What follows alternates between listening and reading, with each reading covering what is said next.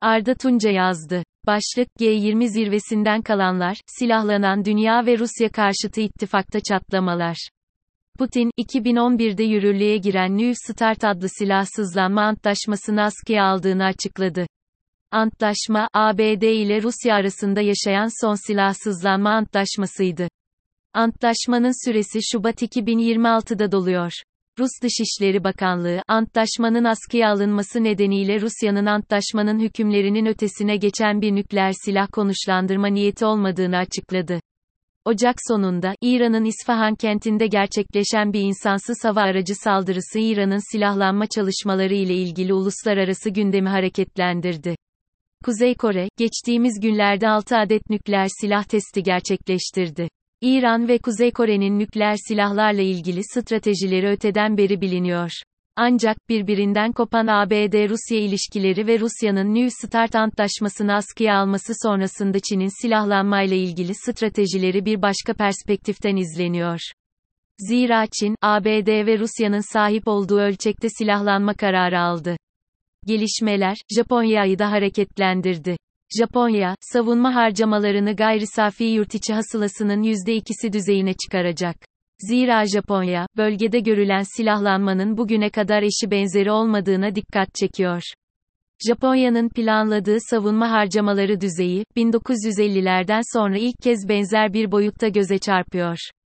2021 itibarıyla ABD, gayri safi yurtiçi hasılasının %3,29'unu savunma harcamalarına ayırdı. Çin ise %1,23'ünü ayırdı. Çin'in savunma harcaması, içinde yer aldığı bölgede gerçekleşen toplam savunma harcamalarının %43'üne denk geliyor. Küresel boyutta hızlanan silahlanma mutlaka sıcak çatışmaların gerçekleşeceği anlamını taşımıyor. Tarih, silahlanma yarışının uluslararası ilişkiler stratejisi olarak benimsendiği ama silahlanma süreçlerinin sıcak çatışmaya dönüşmediği çok sayıda örnek sunuyor. Rusya-Ukrayna savaşı birinci yılını 24 Şubat'ta doldurdu. Yukarıda anlatılan silahlanma süreci de, Rusya'nın Ukrayna'yı işgali de geçmiş yıllardan gelen uluslararası siyaset ve ekonomik güç savaşları süreçlerinin bir sonucu. Ancak, Rusya-Ukrayna savaşı tüm çalışan süreçlerin içinde küresel siyasi ve ekonomik dengeleri en çok etkileyen gelişme olarak bir başka noktada konumlandı. Covid-19 krizinin tedarik zincirlerinde yarattığı kırılmalar özellikle enerji ve gıda sektörlerinde Rusya-Ukrayna savaşı nedeniyle kısıtlı ölçüde toparlandı. Kırılmalar, zaman zaman arz güvenliğini tamamen yok eden noktalara da ulaşabiliyor. Bu nedenle, küresel boyutlu yüksek enflasyon sorununun üstesinden gelmek güçleşiyor. Rusya-Ukrayna savaşı uzadıkça ve küresel ekonomik etkileri sürdükçe, bazı ülkelerin Rusya karşıtı ittifaka desteği zayıflama eğilimi gösteriyor. G20 ülkelerinin ekonomi ve maliye bakanları 25 Şubat'ta Hindistan'ın Bengaluru şehrinde bir araya geldiler. Bu toplantıdan bir gün önce G7 ülkeleri Rusya'ya karşı bir dizi yeni yaptırımlar açıkladılar. Rusya'ya karşı G7 düzeyinde sıkı bir ittifak gözlenirken, G20 düzeyinde ittifak zayıflıklar ortaya koyuyor. Hindistan'da gerçekleşen toplantının özet metnine doğal olarak Rusya imza atmadı ama Çin de atmadı. G20'nin Endonezya'da gerçekleşen Kasım 2022 toplantısında üyelerin çok büyük bir bölümü Rusya'ya karşı Hindistan'daki son toplantıya göre daha sıkı bir duruş sergilemişlerdi. Rusya karşıtı sıkı duruşun zayıflamasının iki temel nedeni bulunuyor. Birincisi, Ukrayna'ya sağlanan mali desteklerin savaşın uzaması ile beraber boyutunun artması. İkincisi ise, savaşın dolaylı ve dolaysız ekonomik etkilerinin küresel ekonomide yarattığı olumsuzluklar. G20'nin kendi içindeki karmaşık ekonomik ilişkiler Rusya'ya karşı ortak tavır almadaki zorlukları açıklıyor. Örneğin, Hindistan'ın enerjide ve askeri teçhizatta ana tedarikçisi Rusya. Savaşın enerjide yarattığı tedarik zincirleri kırılması sorununu Hindistan, Rusya ile yakın ilişkileri sayesinde aşarken, bu savaşta Rusya'yı da finanse etmiş oluyor. Diğer yandan, Hindistan'ın en büyük uluslararası ticari ilişkisi ABD ile. Hindistan, Rusya ve ABD ile ilişkilerini dengede tutmakta bir hayli zorlanan ülkelerden biri konumunda. Bu nedenle, Rusya-Ukrayna arasındaki çatışmayı, savaş olarak nitelemekten çekiniyor.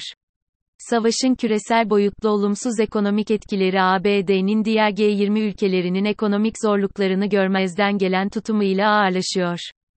Nokta. Diğer yandan, gelişmekte olan ülkelerin üzerindeki borç çevirme baskısı savaşın zorlaştırdığı ekonomik koşullarla boyut atlıyor. G7 ülkeleri enflasyonla mücadele etmek için parasal sıkılaşma koşulları yaratırken, bu politikaların G20 düzeyinde gelişmekte olan ülkelerdeki etkisi yükselen enflasyon, yükselen faiz ve düşen büyüme olarak karşımıza çıkıyor. İki Dünya Savaşı'nın çıktığı Avrupa, ikinci. Dünya Savaşı sonrasındaki en önemli köklü değişimini 1989'da yaşamıştı. Büyük değişim rüzgarları, Berlin duvarını yıkmış, demokratik Almanya ile Batı Almanya'yı birleştirmiş ve kıtada haritaları değiştirmişti.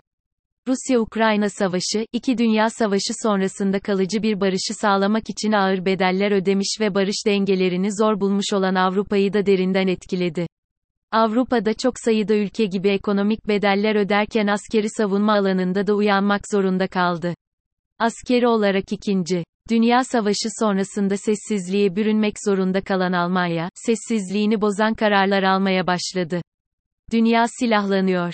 Küresel ekonomi, büyük resesyon 2007 ila 2009 ve Covid-19'un sonrasında tüm dünyayı çok yönlü etkileyen Rusya-Ukrayna savaşı ile 21. yüzyılın krizlerini yaşamaya devam ediyor. Arka arkaya gelen krizler tarihin mirası ile karışıyor. Bu etkiler altında, rejimler renk değiştiriyor, uzun yıllar sonra dünya yeniden köklü değişimler yaşıyor. Hindistan'daki G20 toplantısı, küresel boyutlu fayların haritasını sundu. Tam da Türkiye depremle kendi faylarına odaklanmışken.